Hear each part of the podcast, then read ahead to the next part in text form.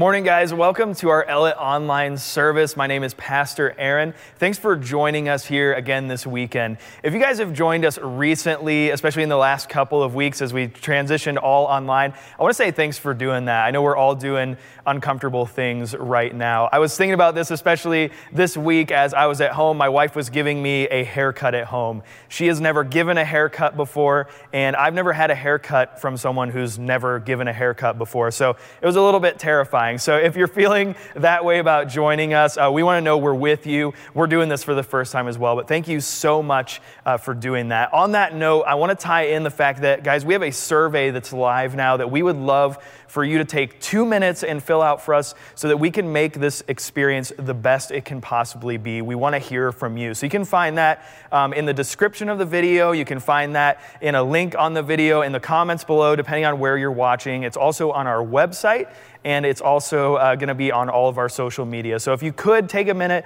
help us out that way as we try to make this the best that it can be. Guys, want to let you know also about a couple of things that are going on here at uh, the Ellet campus. We have a lot of things going on. Everything that was going on is online right now. So if you're interested in trying life groups, if you were thinking about jumping into those, uh, we have those going online, and we would love to get you connected with that. Student Ministries is happening, Power Kids is happening.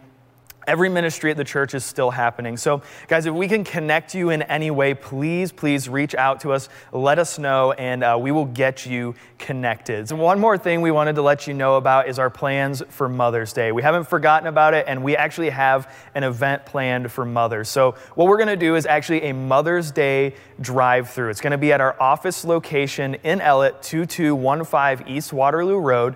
Uh, we have our sign out there, it's in the plaza with Tito's and uh, everything everything else there. We're going to have a Mother's Day drive through where you can come by. We're going to have a gift for moms. We're going to have a craft for the kids to make for moms, and it is going to be a good time. It's going to be on May 9th, and it's going to be from 11 to 1. We would love for you to come out, go through the drive through, say hello to us, and uh, we want to thank you, moms, uh, for all of the hard work that you do. So join us for that event on May 9th from 11 to 1 at our offices. We'd love to see you there.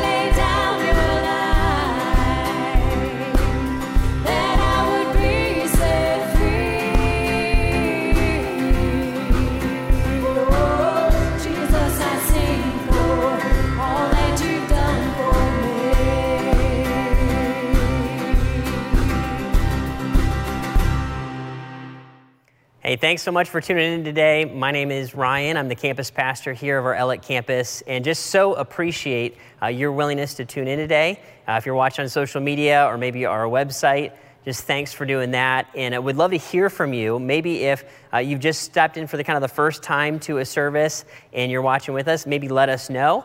Uh, you can do that in the comments below, or maybe shoot us an email or a text, or fill out our connection card. Uh, but I would love to hear from you. That would be uh, fantastic. And uh, as you experience the service, also, we have a little online survey. Uh, if you wouldn't mind filling that out, it takes about two minutes, and you can give us feedback that way if you'd like to. Uh, we'd love to hear from you and hear maybe how you're connecting and what you're grabbing from the, the time together. But excited to walk us into the next conversation in this kind of series that we've been in, series of conversations through a book of the Bible uh, called First Thessalonians. And this is a fascinating journey. If you've never been through a book of the Bible, kind of in a deeper way, taking a hard look at what God has to say just in one of the 66 kind of books of the Bible, it is a powerful experience. And it really doesn't matter where you are on the faith spectrum. Uh, you may be somebody who are kind of like me, who didn't grow up in church and didn't grow up hearing the Bible. Maybe you're curious about that, want to learn a little bit more. Or maybe you're on the other end of the spectrum, you maybe been following Jesus for a while, and you're looking to be kind of challenged in your faith and grow in your understanding of what God has said through His Word. Anywhere in that spectrum, uh, diving in deep into kind of what God has said through a book of the Bible can be really powerful, and uh, we'd invite you to take that journey with us. And if you missed the past couple weeks, uh, no big deal. You can catch up to those online. Uh, we encourage you to do that if you'd like. And we're in 1 Thessalonians chapter 2 today. So feel free to go ahead and turn in your Bibles to 1 Thessalonians chapter 2. Now, if you don't have a physical copy of the Bible, we would love to know that. We'd love to just mail you one. Uh, let us know if you would like to receive a copy of the Bible. We'll mail it to you and make sure you have your own copy, highlight it, write in it, make it your own. Uh, that's a big part of what it means, I think, uh, to help us kind of grow in our understanding of what God has said, to have our own copy of God's Word. So turn to 1 Thessalonians chapter 2. And as you're doing that, uh, let me walk you through kind of a recap of of what we've covered so far, kind of the context of uh, this book of the Bible, because we're walking into the middle of a story uh, in many ways. And, and the story that has played out so far as we show up in this letter, this book of the Bible, here's what's happened. Uh, so, a guy named Paul, he's an apostle, a leader in the early church, and some of his co workers, kind of his other leaders, Silas and Timothy are their names, they would have traveled around and started churches.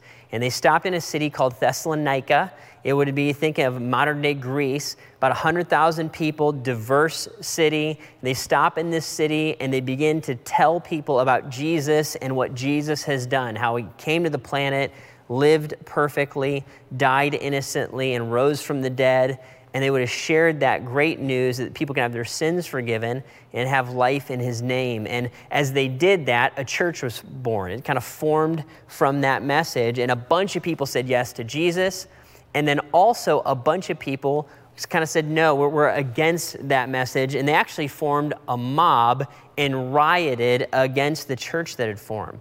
So in about a month time frame ish, this church forms and two groups of people uh, kind of form. One that are for Jesus, one that are kind of against Jesus. Paul and his associates kind of leave. They continue to go plant other churches. Paul is worried about them. He's concerned for them. So what he does is he sends Timothy back to check on them. Timothy goes and does that. He comes back, reports to Paul, and then Paul, in response to what Timothy has found out, writes a letter back to this church, and that letter is First Thessalonians.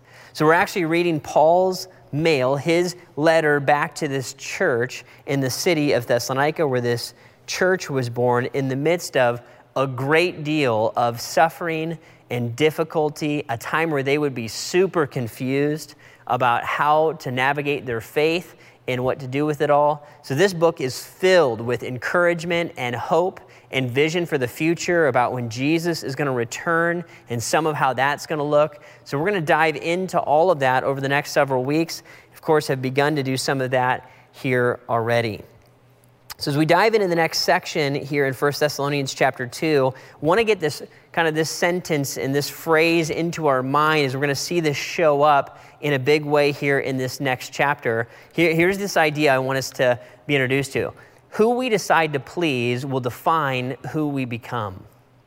Who we decide to please will define who we become want us to start to get that in our mind that the, the, per, the person or people that I kind of aim at pleasing is going to have a direct impact on the kind of person I become. And that matters for all of us, right? Because all of us, we think of ourselves and the kind of people that we're going to be, and we all have an image in our mind of some kind. Uh, maybe that starts right when we're young. All of us dream of being a certain kind of person. Nobody, right, when, when you're a student or you're in college or in, you're in school, nobody sits down and says, you know what, what the kind of person that I want to be is a person who is bitter and angry and frustrated and negative. Man, that's, that's my goal in life, is like I want to become that kind of person. Zero people say that. But of course, that, that happens all the time. How is it that, that the dreams of who we want to become the kind of vision that we have for the person that we are going to kind of grow into can be so far off in our end game, and, and, we become something that we're, we're not even proud of, we're not excited about, and we end up having a life of regret. How do we aim against that and move closer and closer to becoming the kind of people that deep down we want to be? Uh, we become the kind of people deep down that God has created us to be, and Jesus died for us to have the power to be. Some of what we want to begin to unpack here in our conversation today.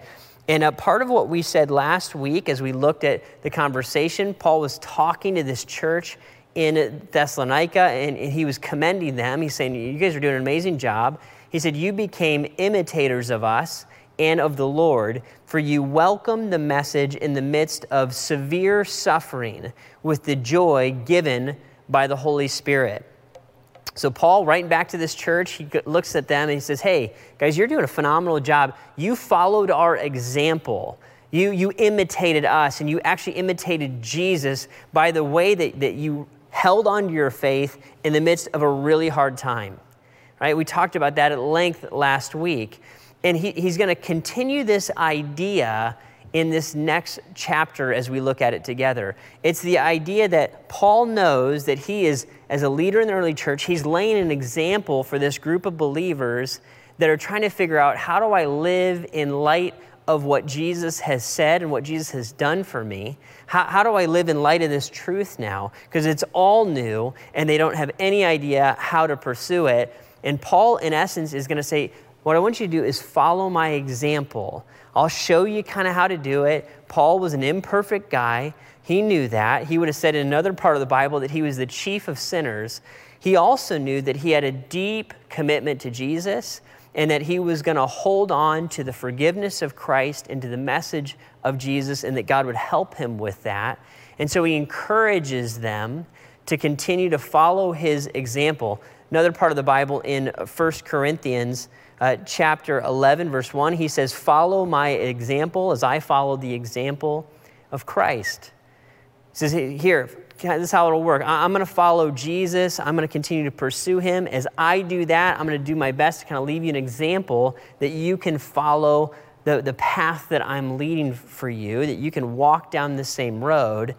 And that he's going to dive into that example and what he laid out for them in the passage here in chapter 2.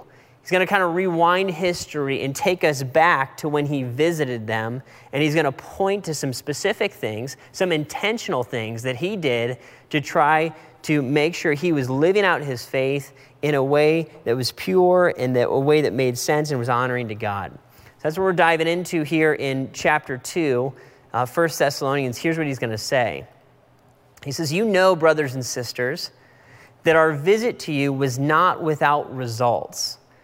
We had previously suffered and been treated outrageously in Philippi, as you know. Let me just get you caught up there. So, remember, Paul's traveling around starting these churches. Right before he goes to Thessalonica, this, this city that we're set up shop around, he stops at a city called Philippi. That ends up becoming the letter to the Philippians. If you ever heard of that, that's that church. This group of people, when they heard the gospel, a bunch of people said yes, just like here in Thessalonica. And a bunch of people were mad there in Philippi as well. In fact, Paul and Silas and Timothy, as they were there, they were beaten, they were put in jail, at least Paul and Silas were, and they were treated outrageously, is what Paul would say. And this is a good point just to grab hold of. If you're maybe somebody who's investigating your faith, it's important to remember this. The, the message of Jesus, that what, what Jesus did and who he is in the beginning of the early church, the people that represented that, they represented that at enormous personal cost an enormous suffering for themselves, an enormous sacrifice. These guys, as they traveled around, they weren't traveling around in private jets, living in luxury. They're traveling around on donkey, right, on horseback. They're, they're traveling around in boats. One time, Paul was shipwrecked, he was beaten multiple times. Enormous difficulty, and all because they believed it so deeply and because they knew that this message would benefit the people that they reached with it, and they wanted to help people with the message of Christ. It's what drove them. It's part of what Paul is saying here in the passage. He's saying, You, you guys know this. When we showed up to you, we were exhausted. Our, the wounds were still fresh from when we got beat at the last place. And then we came to you guys, and there was a mob.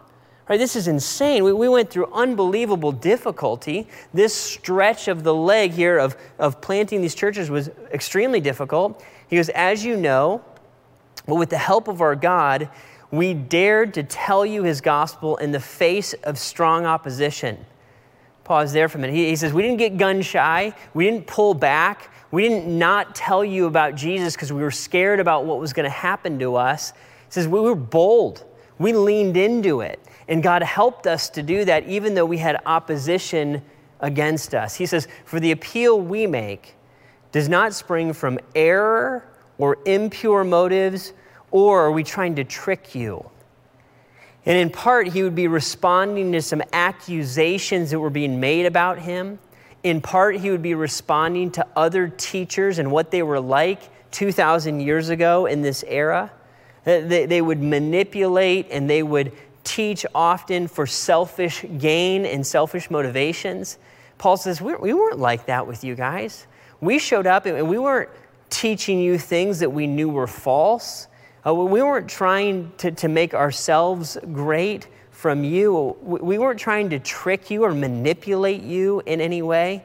That wasn't our goal. That's not how we operated. You remember, we were together he, he, lands all of that and he says that this is how we operated with you. And in part, he's helping them remember. And as you're attacked, Thessalonians, remember, you, you shouldn't operate this way either. You shouldn't pick up any of these bad habits. He goes to the next passage. He says, On the contrary, right? We didn't do any of that. On the contrary, we speak as those approved by God to be entrusted with the gospel. We're not trying to please people but God who tests our hearts. Huge, huge passage here. I think at the end of the day, what Paul is leaning into when he, when he says, hey, we, we didn't operate out of error, uh, we're, we're not operating out of impure motives, we're not trying to use you, we're not trying to trick you or manipulate you. He says, on the contrary, what we're doing, we, we're people that God picked to bring you the good news of the gospel. He entrusted us with that. And he leans in and he says, We're not trying to please people. Our, our goal is not to become famous. We're not trying to help people feel better by, by teaching parts of, of God's word that, that make people feel better. He says, What we're doing is, is we're bringing you the gospel, we're telling you the whole thing, we're telling you the good parts and the hard parts, uh, the parts that are easy and the parts that are difficult. He says, We're not trying to please people but God, and He's the one who tests our hearts. Right? He, he's the one who sees us, He knows us. And this, I think, is part of the key in Paul's life because Paul and Silas and Timothy, these guys are aiming at pleasing Christ above all else. In the midst of opposition, in the midst of confusion, in the midst of, of difficulty and complexity and how do we function? And god are you still with me? What they would say is our aim is to please jesus not the people around us. It's where they set their sights. It's what they aimed at. It's massive. Continues on. He says you know that we never use flattery nor do we put on a mask to cover up greed. God is our witness he says, We were not looking for praise from people, not from you or anyone else, even though as apostles of Christ, we could have asserted our authority. He says, Instead, we were like young children among you. Here's what he does. He, says, Listen, uh, there's all kinds of teachers that use flattery in this day, 2,000 years ago. And when he says flattery, he's not just talking about saying nice things that, that make people feel good.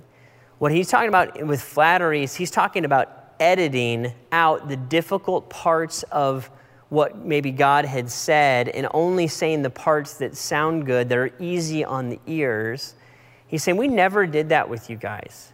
That wasn't our heart. We didn't put on a mask to cover up greed. We didn't act like hypocrites who pretend to be one thing and actually are doing another. He says, God, God is our witness to this. He sees us, He knows us, He is the one that we're living to please, right? And all of us know that this is how this can work. All of us know that, that we can function in such a way that we think we can hide in isolation and compartmentalize our lives and not have it affect other parts, and that's certainly true. So, sure, we could have relationship with some people, and other people in our lives could have nothing to know about it. This friend group and maybe this boss, or our worlds could remain separated. But Paul discovers something fascinating. He says that God is our witness, and he knows that he sees all, he's over all, and he is the one that he is trying to please right? But you and I have all uh, seen situations or been in situations where we try to act as if the people around us or the authorities around us aren't quite connecting all the dots. I remember when my kids, I've got four kids, uh, a boy who's uh, 13, a, a little, uh, three little girls. Uh, my youngest is seven. And I remember when my kids were a little bit younger, one of my kids uh, at night what they would do is we would come into their room uh, in the morning after they woke up and we put them to bed and, and everything was normal. But then when we woke up we would go into the room and we would find in their trash can all these candy wrappers. And we were like who is eating candy in the morning? Like where did, where did this come from? You know and we asked the kids about it. They're like we don't know no idea. And they were little, man, right? They were four, three, they were small, right? And we, we would come to them and we'd ask them, Did you eat the candy? No. No idea where that came from. Next night, show up. Morning would come. We'd go to the trash can. There's the wrappers in there again. We're like, what is going on? So eventually, we figure out that one of our kids was bringing they were smuggling candy into the bedroom. In the middle of the night, they'd wake up, go crazy, have all their candy, throw the wrappers away, right? Put them in the trash can, go back to sleep. All the while thinking, nobody has any idea, nobody sees me, nobody knows. But the reality is, right? We are parents, of course, we're older, we can see a little bit more, and, we know the wrappers are there, there's the evidence. And when it comes to our lives, that, that's certainly how it is with us and God. God sees it all, right? He, he sees the good things that we do, He sees the bad things that we do. He sees all of it, and He loves us, and He forgives us, and He accepts us. But if it's my aim to please Him, the one who sees all and knows all, the witness of my life, then that starts to change everything about how I live and how I operate. Right? Because let's just be honest about it. Uh, we live in a day and age where uh, following Jesus is, can, can be a little bit uh, murky. Right? It's not so clear what it means. I can be somebody who's super committed to following Jesus that transforms my life in a deep way. Or, or I might be somebody who really has, it has no effect on my life whatsoever. But if I was filling out a census form and I had to pick a faith that I'm attached to, I would, I would click Christian. And everything in between, we know that that's how it exists. That's not how it was in the beginning here when, when Paul and the churches were beginning to form, but that's how it is in our day. Uh, we, we know that there's, there are people who, who claim Jesus and don't want to be transformed, uh, we know that that can happen in our lives. That there's a reality that can show up that we're, we're not quite the real deal, that there's a form of godliness that shows up, but as Paul would say, check this verse out, Paul would say, having a form of godliness, but denying its power. Paul's talking here uh, to Timothy in a later letter, and he says, Timothy, uh, in the end times, towards the end, when, when, when it's closer to when Jesus will return, people will have all kinds of things going on in their lives. Uh, they're they're going to have all these difficulties and kind of issues. And one of them that he listed is that they're going to have a form of godliness, but denying its power. That on the outside, they, they look like people that, that love Jesus and they look like people that are in, they look like people that attend church or tune in online. They look like people who say, Oh, yeah, I'm a good person. I, I'm in on all that. But at the end of the day, there's a denial of that power transforming us from the inside out. There's a denial of, of how God changes us and alters us. And this is, I think, what Paul was talking about. It's the power of knowing Christ, the power of pleasing Him with our lives, and landing in that spot is critical because it, it actually determines who I become. Right? It's back to our first statement. Who we decide to please will define who we become. So I want us to start to think about this for a minute. And if, if, at the end of the day, all of us, whether we realize it or not, have chosen someone to please. Right? We, we, don't, we may not have made a conscious decision about that. We may never have sat down and deliberated and said, you know what, with my life, with my actions and my priorities, this is the person or the set of people that I'm going to please. But we all have that. We're all living that out in some way or another. And the reality is, depending on who that person is, who would fill that blank in for me, has an enormous ramification, enormous effect on all of my decisions. It actually defines my life and it shows up in all kinds of ways. Let me give you some examples. Right, if, if I would look, if I'm a college student, I'm in the middle of school right now trying to wrap everything up, and I care about my grades a bunch, if my prof is the person that I live for, eh, then, then, then my grade is going to define my life. I'm going to give myself to making that grade and making that happen. If my boss is the person that defines my life, if that's the person I'm living for right now, I'm choosing to please, then my efforts, my time, and my energy are all going to go towards making that promotion. If the person I'm choosing to please is maybe my spouse, if you're married, and, and you, you realize, wait a minute, that that person, even though God has given marriage as a gift, and it's one of the most beautiful gifts, it's one of my favorite gifts. But what, if, if I put my spouse first, if I put Lori, in my case, first in my life, I'm going to decide, I'm going to learn that marriage is, is never going to give me the kind of fulfillment that a relationship with God can give me. I'm always going to expect more from it than even humanly possible. Never made to deliver on what a relationship with God is designed to deliver on. If I live to please my kids, man, if I put them into that category, what's going to happen is I'm going to interact with my kids and I'm going to define that relationship and think of it as a win if they appreciate me or not, uh, if we have fun times together or not. I'm not going to think of my relationship with my kids in the context of a gift from God in which I get to, to lovingly mold healthy, strong, faithful adults into the future. It's a totally different thing. If I live to please myself? If it's all about me and making me time, and if I'm not happy, I'm throwing it away, what's going to happen is I'm going to end up living a very sad and shallow life because all of my relationships are expendable except, except ones that personally benefit me in this here and this now. Now, if I look at Jesus and I say, listen, I'm going to I'm going to choose that Christ is going to be the one that I live to please. He is the one who sees all and knows all. He's the witness of my life. He tests my heart. He cares about what's happening in my heart and mind, not just on the exterior of my life, but through the motivations and the thoughts of my life and my heart.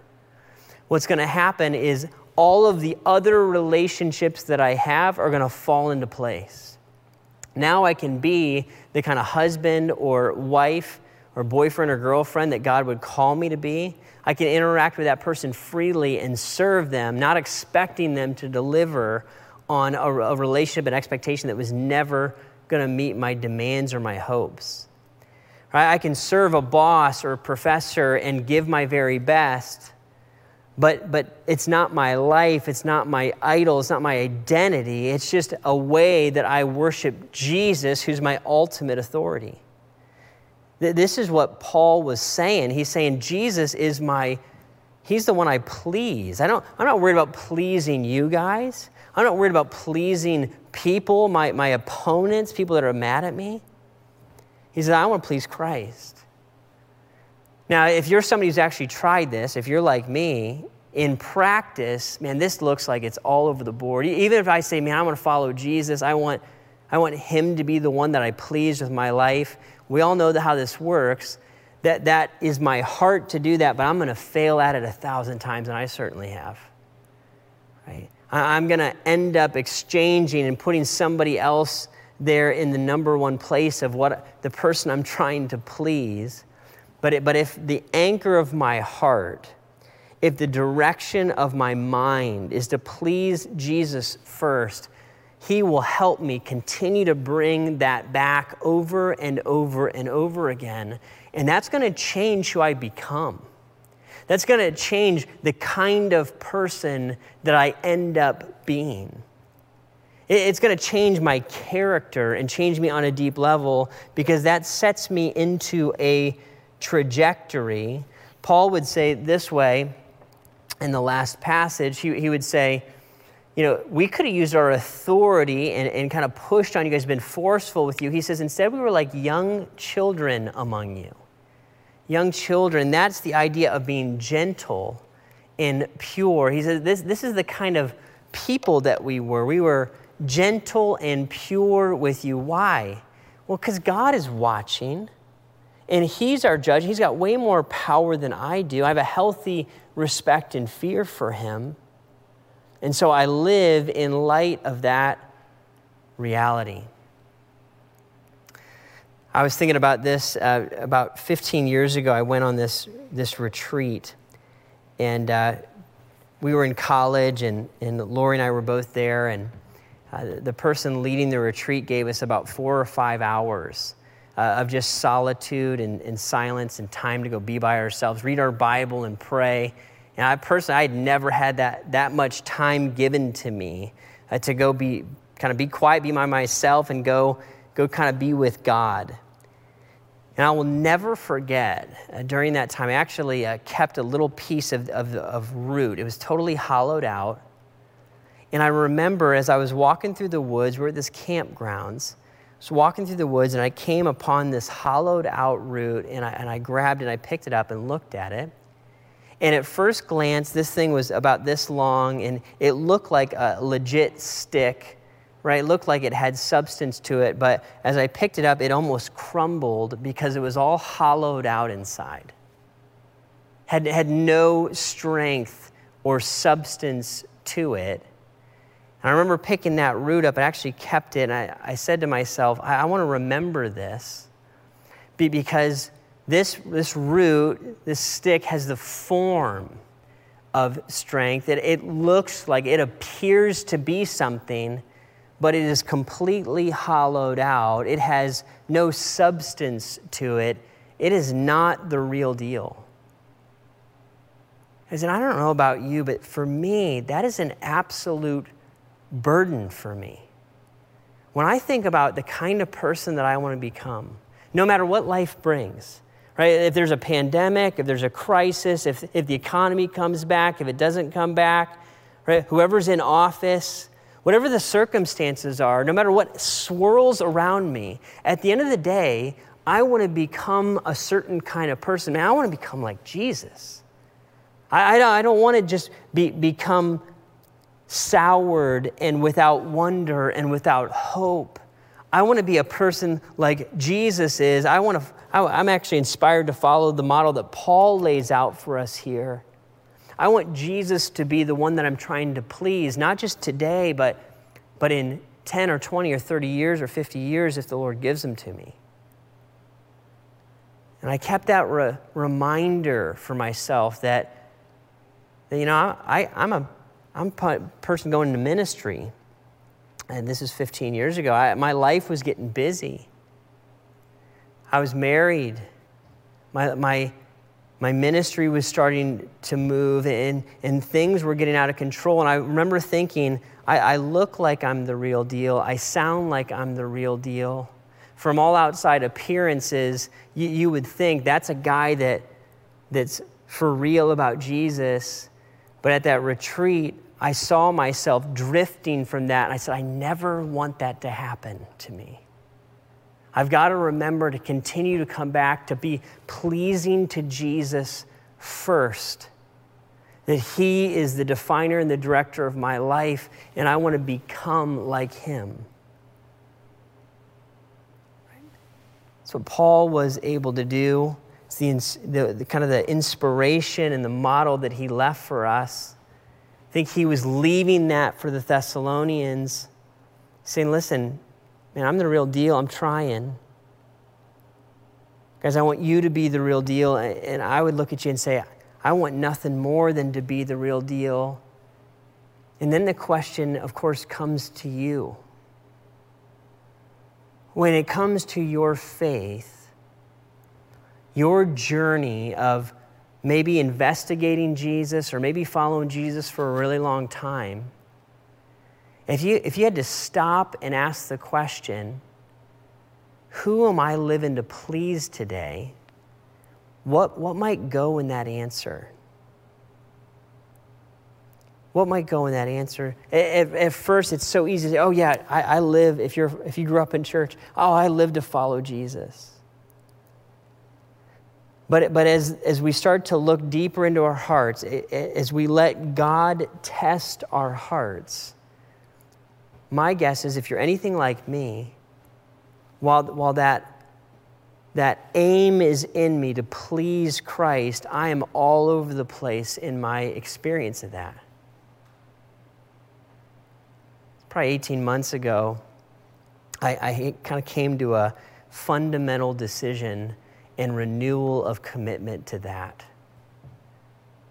To, to say, I have to become like Christ. I have to keep changing. Uh, regardless of where that leads me, regardless of what happens to me because of that, I can't at the end of my life land in a place that I am not proud to have landed in and become something that I never wanted to be. Making that decision was terrifying. Renewing that commitment was scary to me. Because for me, it was, it was literally the, the decision to say, hey, uh, ministry or no ministry, uh, ease or difficulty, no matter what life brings, I, I want to be in on this. I want to become like Christ. And I would say I had drifted from it and began to live to please other people in my life, right? To, to help them not be at odds with me. And in the meantime, Christ would look at me and say, Ryan, I, I want to test your heart. I want you to land in a place where you and I have peace and where we're on the same page first and foremost. So maybe you're like me, uh, maybe you're not. Maybe you look at, at who you're aiming to please, and maybe it's not quite who you thought it was. What I would encourage us as, as the band leads us here in a minute to think and to pray and to ask those deep questions. If you're somebody who maybe uh, is searching for something today, maybe you don't know what you believe, and you're hearing this and you're, you're saying to yourself, you know, I, I know that I have tried to live for all kinds of people, and they have used me, and they have abused me, and they have hurt me, and they have failed me, and I have put more weight onto relationships than I should have, and I need a new answer. Listen, the answer that you are looking for, I can promise you this, is you are looking for the relationship with Jesus Christ. He is the only one that can give that to you. He's the only one that will never fail. he's never unavailable. He is always there. He's always seen you, knowing you. He knows the anguish that you feel. He sees the rejection that you experience. He sees the sin that you're in, and yet He chooses to love you and come back to you over and over again. Why? This is God. He can do something that no other human can do. He's always present, He's always there. He is a God who is near. He's our witness of our lives, and He longs to connect with you. And if you've never said yes to Jesus before, if you've never maybe heard of His sacrifice or known what it is, He literally showed up on the planet solely for our benefit. He kept God's law perfectly, never sinned, never did something he's not proud of. He was crucified, he was killed, and that death on the cross paid for our sin. He rose from the dead, beat death. And now today, he would look at you and say, Here, Here's a relationship. I'll forgive your sins. I'll rescue you from hell. I'll give you an eternity with me. And I want you to follow me. I want to be your God. I, I want you to make me the one that you please with your life, not to earn anything, but because He's our God, to say thank you for all He's done for us. If you've never made that decision, I encourage you to land there, say yes to Christ. Nothing will alter you more. Guys, and for the rest of us, can we come back to a place where we put Jesus where He belongs? The center of our heart the one that we please, the one who's the witness of our lives. As we do that together, would you sing with me, pray with me, and we'll worship together? Father, I want to say thank you, Lord, that, that you can love people that have failed you so deeply. Your word says that we are literally your enemies and yet you laid down your life for us. We just say thank you today, Lord. Help us with this. Help us to set you as the center of our heart and the aim of our lives to please you rather than the people around us, like Paul did, Lord. Give us courage to be honest with ourselves about it to see the things that drift into that space in our heart and help us to remove those and to put you where you belong. Lord, we love you. We worship you. Meet with us here, even now. It's in Christ we pray. Amen.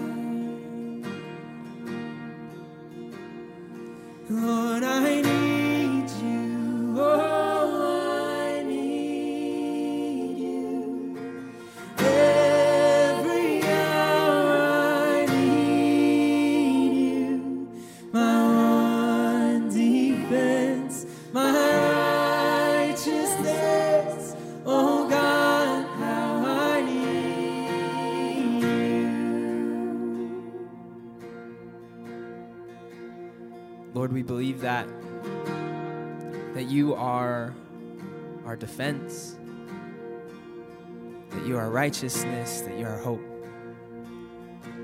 That through whatever comes into our path, whatever trials we face, whatever hardships are in front of us, Lord, we know that, that we need you and that you're there. That you promised us that you'll be with us, that you'll never leave us, never forsake us. And that we can rely on you, we can trust in you.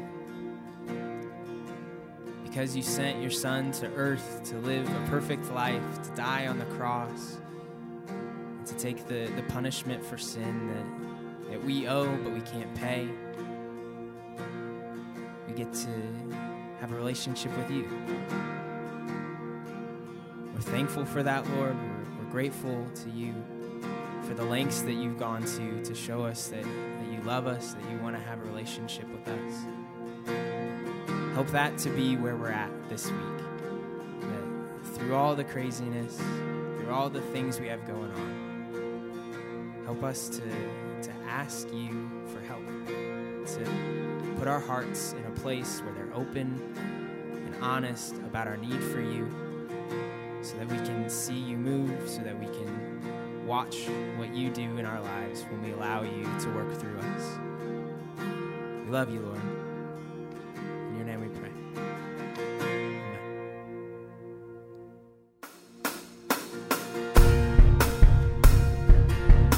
All right, let's sing this last song together.